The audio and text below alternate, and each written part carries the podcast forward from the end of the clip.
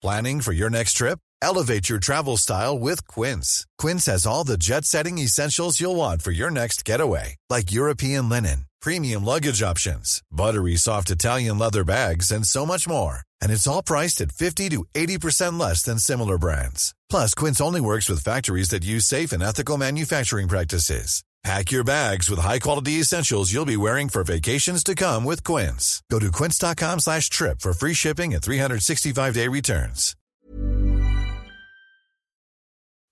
Magpapatingin ako sa albularyo. Dahil hindi mo ako mabigyan ng anak. Sign na yan para maghanap ka na ng iba. Gusto kong lagyan ng malas ang buhay ng asawa ko.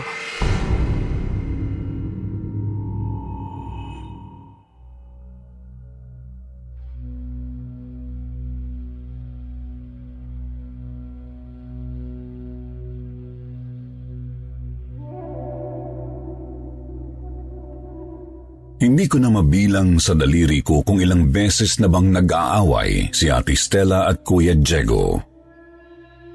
Palagi na lang silang nagsisigawan, nagmumurahan at nagsusumbatan sa kung ano ang mga naiambag nila sa bahay.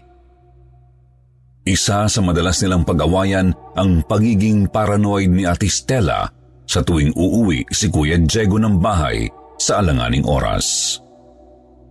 Ang iniisip kasi ni Ate Stella ay baka may dinadaanan pa si Kuya kung kaya't lagpas ito palagi sa itinakdang oras ng pag-uwi.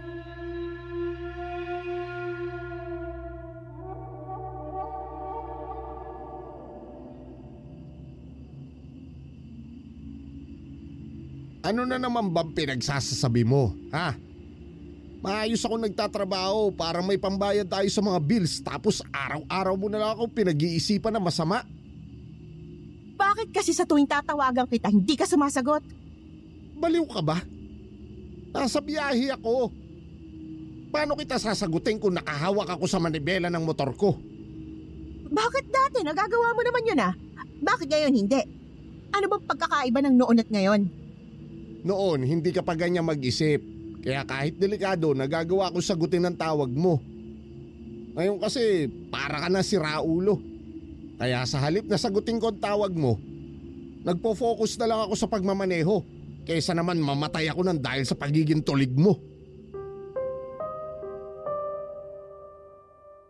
Napapailing ka lang ako sa tuwing maririnig ko silang dalawa sa sala. Sa mga ganoong eksena, Lagi lang akong nasa kwarto at nakatanaw sa nakabukas kong pinto. Mula kasi sa kwarto ay tanaw ang sala. Lagi kong nasasaksihan kung papaanong unti-unti nilang sinisira ang relasyong binuo nila.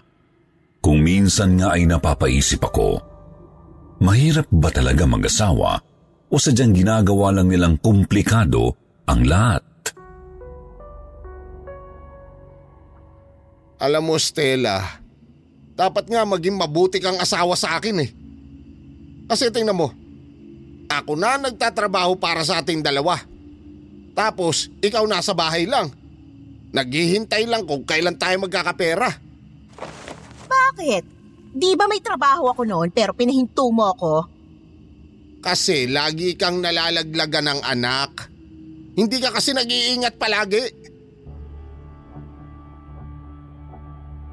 Sa sigaw na yun ni Kuya Diego ay natahimik si Ate Stella. Sa tuwing nasa kalagitnaan sila ng pagtatalo, yun lamang ang bagay na makakapagpahinto sa hipag ko. Yun lagi ang sinusumbat ng kapatid ko sa kanya. Ilang beses na kasi silang nawalan ng anak. Laging nakukunan si Ate Stella sa tuwing maglilimang buwan na ang bata. Ano? Hindi ka makapagsalita. Pasalamat ka pa nga, kasama mo pa rin ako hanggang ngayon eh. Kasi kung ibang lalaki ako, matagal na akong wala sa tabi mo dahil hindi mo ako mabigyan ng anak. Tuluyan nang napahagulgol sa iyak si Ate Stella. Noong mga sandaling iyon, tila pinagsakluban siya ng langit at lupa, Sir Jupiter. Lahat ng alaala ng pagkawala ng kanya sanang magiging anak, tila patalim na tumutusok sa puso niya.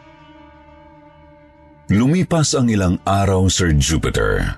Mas lalong naging malayo ang loob ni Kuya Diego sa asawa niya.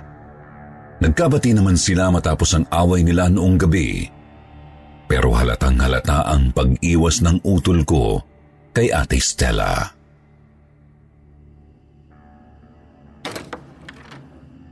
Andre, try mo nga i-contact ang kuya mo. Anong oras na kasi pero hindi pa rin umuwi. Ginising pa ako ni Ate Stella noong mga sandaling yon kahit alanganing oras na. Sinunod ko ang sinabi niya at tinawagan ko agad si Kuya Diego. Kaso sa kasamaang palad, hindi rin nagri-ring sa akin ang cellphone ni Kuya.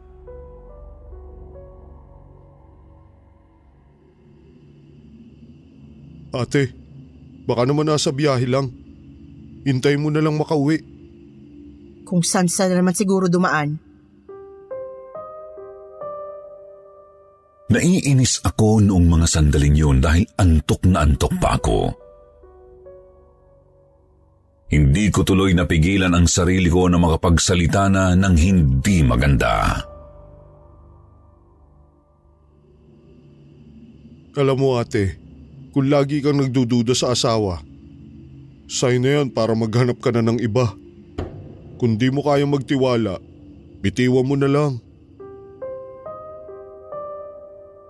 Napaisip siya sa sinabi kong yun. Pag-alis niya, saka lang ako nakaramdam ng konsensya at hiya. Sa tagal ko nang nakikitira sa kanila, ay hindi ako kailanman nakialam. Gagi, hindi dapat yung sinabi.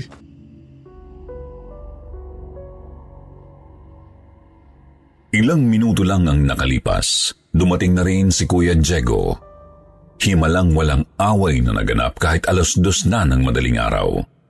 Nasa kwarto lang ako noon at nakikinig sa pinag-uusapan nila. Nahiwagaan ako dahil nakapagtataka ang pagiging kalmado nilang dalawa. Dinikit ko ang tenga ko sa dingding para pakinggan sila. Stella, may naisip na akong paraan para magkaanak tayo. Paraan? Anong paraan yan? Gumamit tayo ng baby maker. Siya magdadala sa magiging anak natin. Baby maker? Okay ka lang ba? Ano, magtatali kayong dalawa tapos yung magiging anak ninyong sasabihin yung magiging anak natin? Eh anong ambag ko dun?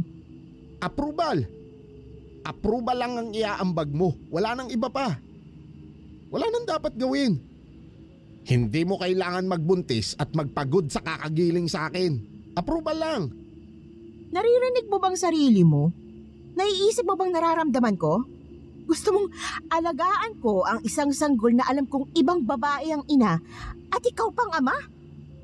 Eh ano bang gusto mong gawin natin?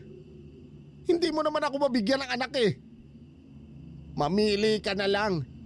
Papayag ka o makikipaghiwalay na lang ako sa'yo.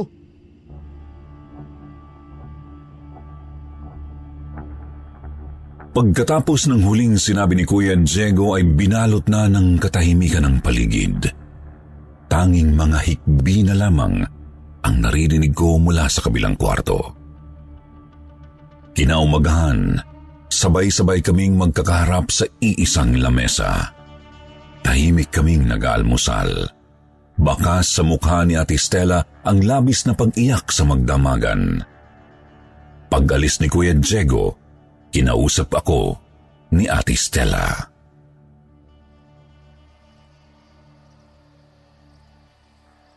Andre, pwede mo ba akong samahan sa Quiapo?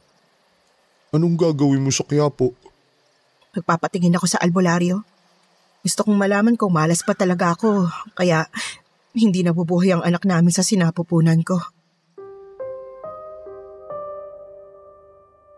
Nanginginig ang boses niya ng mga sandaling iyon. Dahilan para mabilis naman akong mapapayag sa gusto niya. Pagdating ng tanghali, sinamahan ko si Ate Stella. Pumunta kaming Quiapo at nagpatingin siya sa isang matandang albularyo.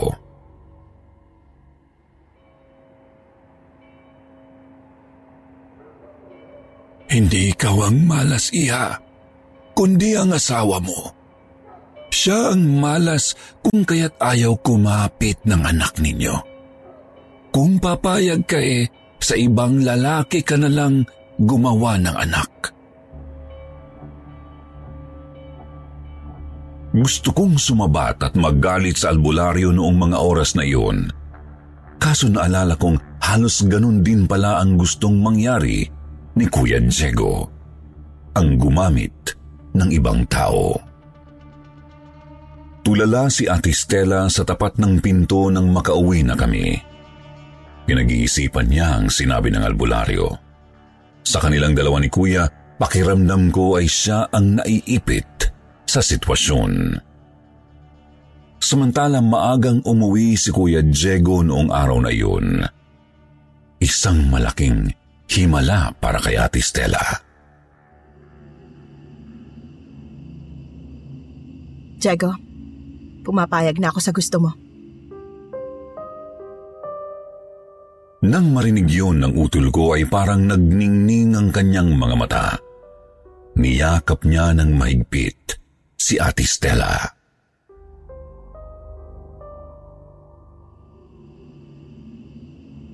Talaga? Magkakaanak na tayo? Basta Diego, ipangako mo sa akin na ako lang ang mamahalin mo habang buhay. Walang iba kundi ako lang. Oo, pangako yan. Ikaw lang ang mamahalin ko. Napangiti ako habang pinagmamasdan sila sa sala. Pakiramdam ko bumalik ang dating sila noong una ko silang makasama sa bahay.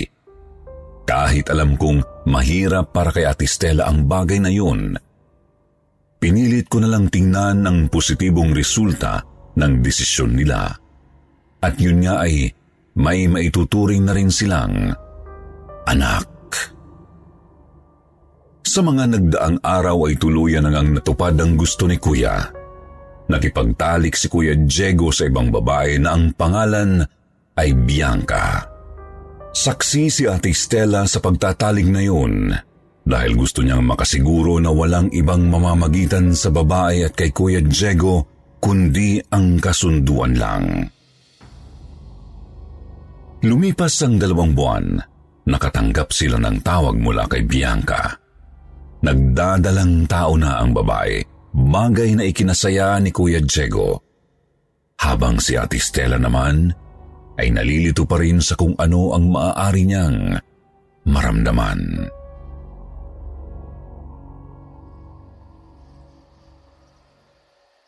Mahal, aalis lang kami ni Andre. Ihahatid lang namin ang kailangan ni Bianca para sa dinadala niyang anak natin. Dito ka lang ha.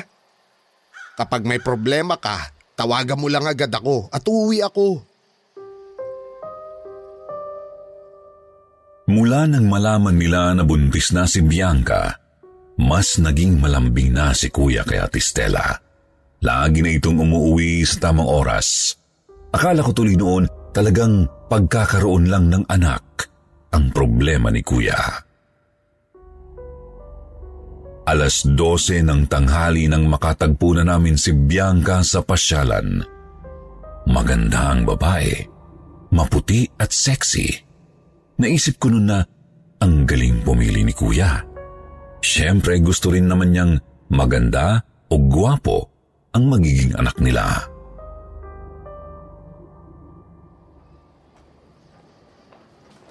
Kanina ka pa rito? Oo. Hinihintay ka na nga ng baby natin eh. Nagkatinginan kaming dalawa ni Kuya Diego noon. Hinawakan niya ang kamay ng babae. Sapat na yun para makuha ko agad kung bakit niya ako pinasama. Yun ay dahil gusto niyang ipaalam sa akin kung ano ang totoong nangyayari. Nang sandaling magpaalam si Bianca para magbanyo, kinausap ko agad si Kuya.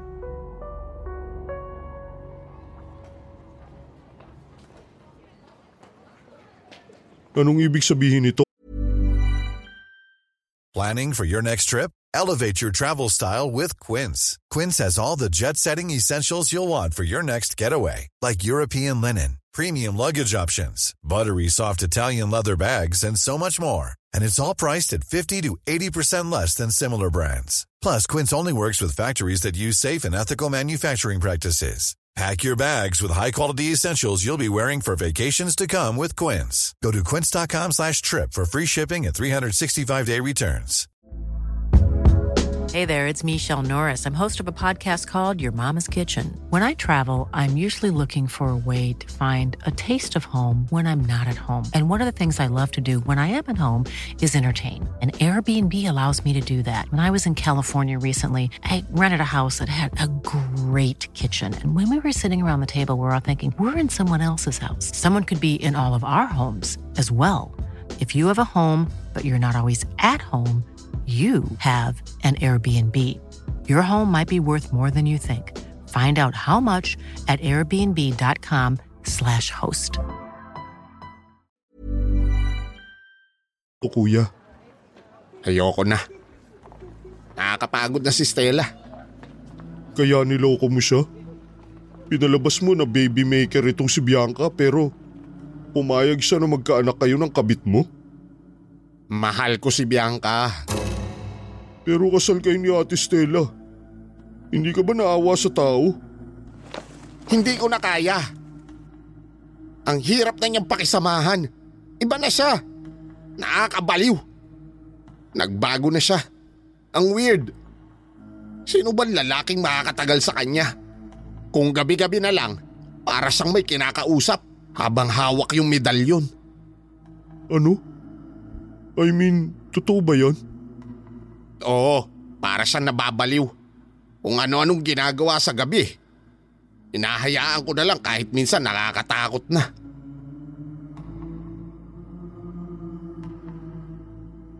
Hindi ako nakapagsalita. Hindi ko inakala na napapansin na rin pala ni Kuya Diego ang bagay na yun. Mula kasi nang pumayag si Ate Stella sa gusto ni Kuya Diego, palagi nang nagsusuot ng kulay itim si Ate Stella.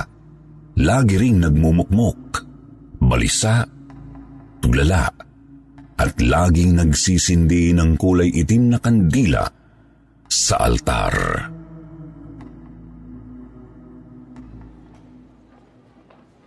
Andre, huwag ka maingay ha. Balak namin. Ipapaalam namin sa kanyang totoo kapag nakapanganak na ako. Sabi ng kabit ni Kuya Diego nang paunahin na nila akong pasakayin ng taxi para umuwi. Daladala ko ang bigat ng kasalanan nila nang makarating na ako ng bahay. Madilim. Ang tanging nakabukas lang na ilaw ay mula sa kwarto ng mag-asawa. Sumilip ako sa loob. Nakita ko si Ate Stella na nakaupo sa sahig. Dahan-dahan siyang lumingon sa akin.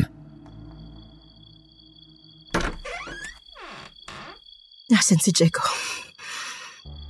Ah, dumaan sa trabaho niya. Andre, pwede mo ba akong tulungan? M- Bakit ate? Anong problema? Mas nilapit niya pa ang sarili niya sa akin hanggang sa mapasandal na ako sa dingding ng bahay. Sabi ng albularyo sa akin, malas daw si Diego. Kaya naisip ko na baka sa ibang lalaki rin ako magkaanak. Tulungan mo ko. Sir Jupiter, mabilis ang mga nangyari.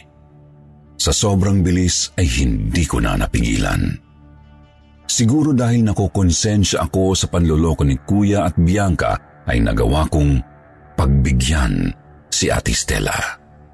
At hindi ko rin ikakaila na noong mga sandaling iyon ay naghari ang init ng aking katawan. Hindi to pwedeng malaman ni Kuya Diego.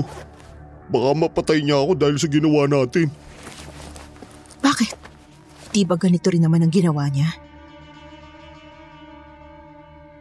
Napahinto ako sandali sa pagbibihis dahil sa sinabi niya. napatingin na lang ako sa kanya habang nakahiga siya sa kama. Di ba, Andre? Alam mong tungkol sa kabit niya na kunwari baby maker. Kinabahan ako bigla. Nagtataka ako kung papaano niya nalaman ang bagay na yun. Paano mo nalaman yun? Nagpahula ako.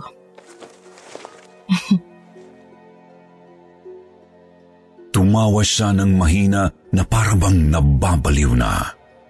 Hindi ko alam ang gagawin ko noon. Bigla na lang akong kinilabutan sa kanya.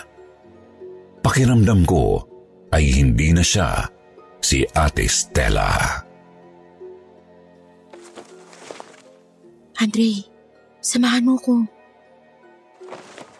S- saan? Hindi ako papayag na magiging masaya sila sa buhay nila. Hindi.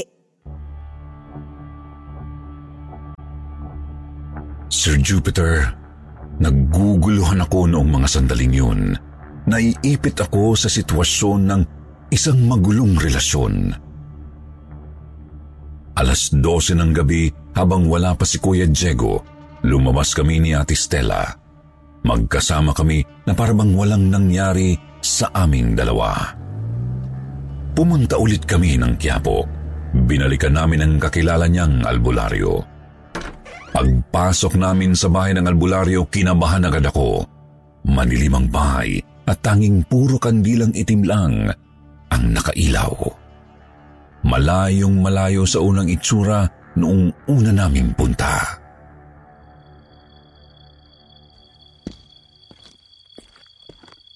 Manong, tulungan mo ako. Gusto kong lagyan ng malas ang buhay ng asawa ko at ng kabit niya. Nanayo agad ang balahibo ko sa sinabing yun ni Ate Stella. Mas lalo pa akong kinikilabutan dahil sa nakakatakot ng ngiti ng albularyo. Sa kanilang tinginan, nararamdaman ko ang masamang mangyayari sa utol ko at sa kanyang kabit na si Bianca. Kinaumagahan, hindi pa rin umuwi si Kuya Diego. Nagpadala siya sa akin ng text message. Sinasabi niyang hindi na siya uuwi sa bahay namin at magsasama na sila ni Bianca. Agad akong napatingin sa natutulog na si Ate Stella. Naaawa ako sa kanya. Sa lahat ng nangyari, pakiramdam ko ay siya talaga ang pinakabiktima sa lahat. Gabi na nang bumangon si Ate Stella, nakapagluto na rin ako ng hapunan. Hindi ko alam kung papaano ko sasabihin sa kanya na tuluyan na siyang iniwan ng utol ko. Nung oras na yun, nagulat na lang ako nang biglang sumigaw si Ate Stella sa kwarto. Tumakbo ako papunta sa kanya. Anong problema? Pinindot ko ang ilaw sa gilid ng pintuan. Naabutan ko si Ate Stella na nakatakip ang magkabilang kamay sa kanyang dalawang tenga. Umiiyak at aligaga ang mga mata. Patingin-tingin sa paligid ng bahay.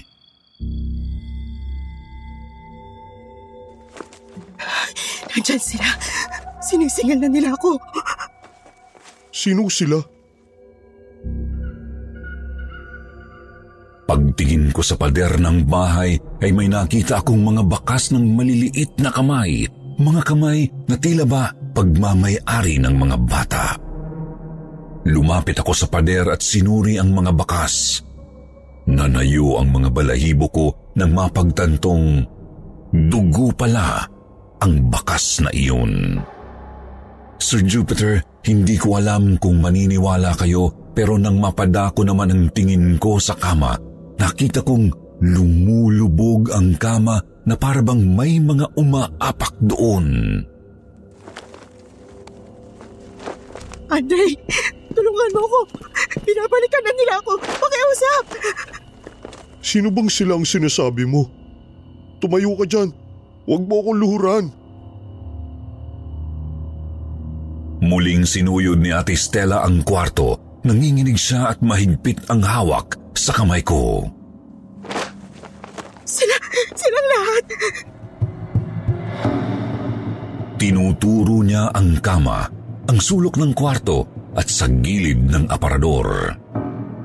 Hinila ko na lamang si Ate Stella noong mga sandaling iyon. Lumabas kami ng bahay. Sinubukan kong kontakin si Kuya Diego pero mukhang nagpapakasarap na siya sa buhay kasama ang kabit niyang si Bianca. Dinala ko si Ate Stella sa isang hotel at doon ko siya pansamantalang pinatulog. Bumalik ako ng bahay para kasing may nagsasabi sa akin na umuwi noong mga sandaling iyon. Pagpasok ko sa bahay, nabigla ako nang abutan ko si Kuya Diego. Ang lakas ng loob niya na dalhin si Bianca. Anong ginagawa ninyo rito? Nasa si Stella. Hindi ko alam. Bakit ba kayo nandito? Ipagtatapat na sana namin ang tungkol sa amin. Gusto sana ni Diego na formal na makipaghiwalay sa kanya. Tama si Bianca. Mas maganda sigurong alam na niya kaysa sa iwan ko na lang siya ng basta-basta. Magsasalita pa sana ako nang biglang may kumalabog sa kwarto nila. Dahan-dahan kaming lumapit doon, Sir Jupiter. Pagsilip namin, napaatras na lang kami nang makita ang ilang sanggol na nasa kama, umiiyak, nangingitim ang buong katawan at namumula ang mga mata. Umalis na rin sila kaagad noong mga sandaling iyon at naiwan na lang akong mag-isa. Sinara ko ang pinto, nakikiramdam lang ako sa loob. Naririnig ko na may mga sanggol na umiiyak.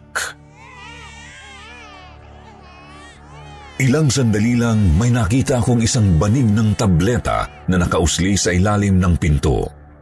Kinuha ko agad yon at dali-daling umalis. Hindi ako mapalagay kaya nagpunta ako sa isang lehitimong butika. Tinanong ko sa kanila kung para saan ang gamot na iyon. Nagulat ako nang sabihin ng doktor na ang gamot pala na iyon ay pampalaglag ng bata. Ibig sabihin, iniinom to ni Ate Stella kaya hindi sila nagkakaanak ni Kuya?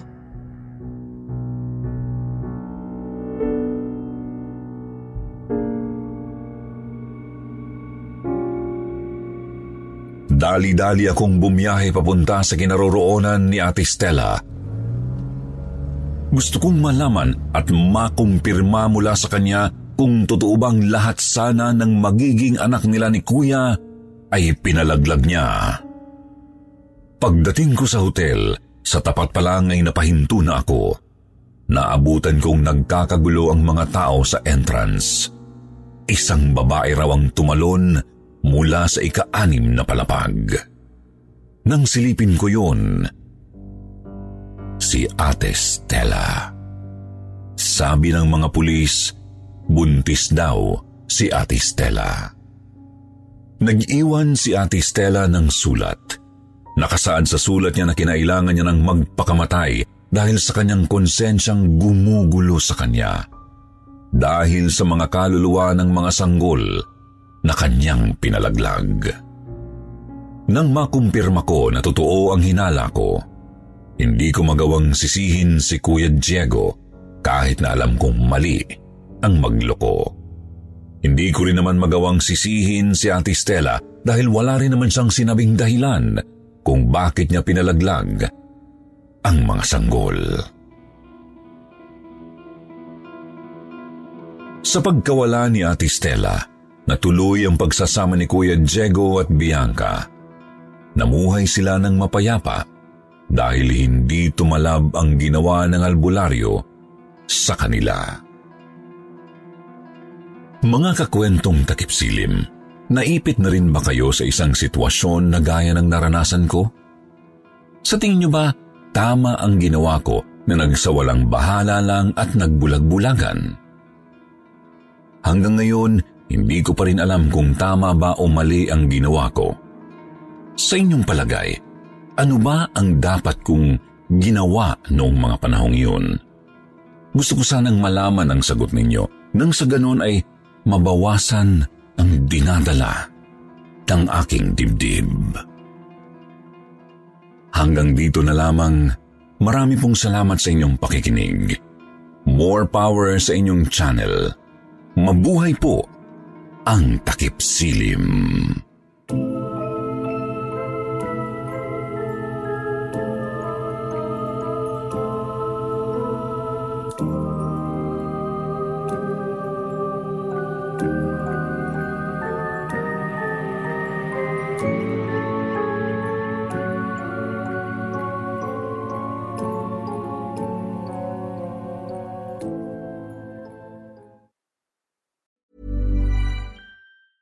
Planning for your next trip?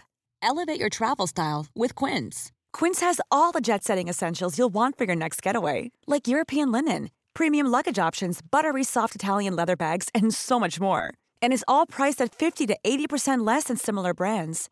Plus, Quince only works with factories that use safe and ethical manufacturing practices.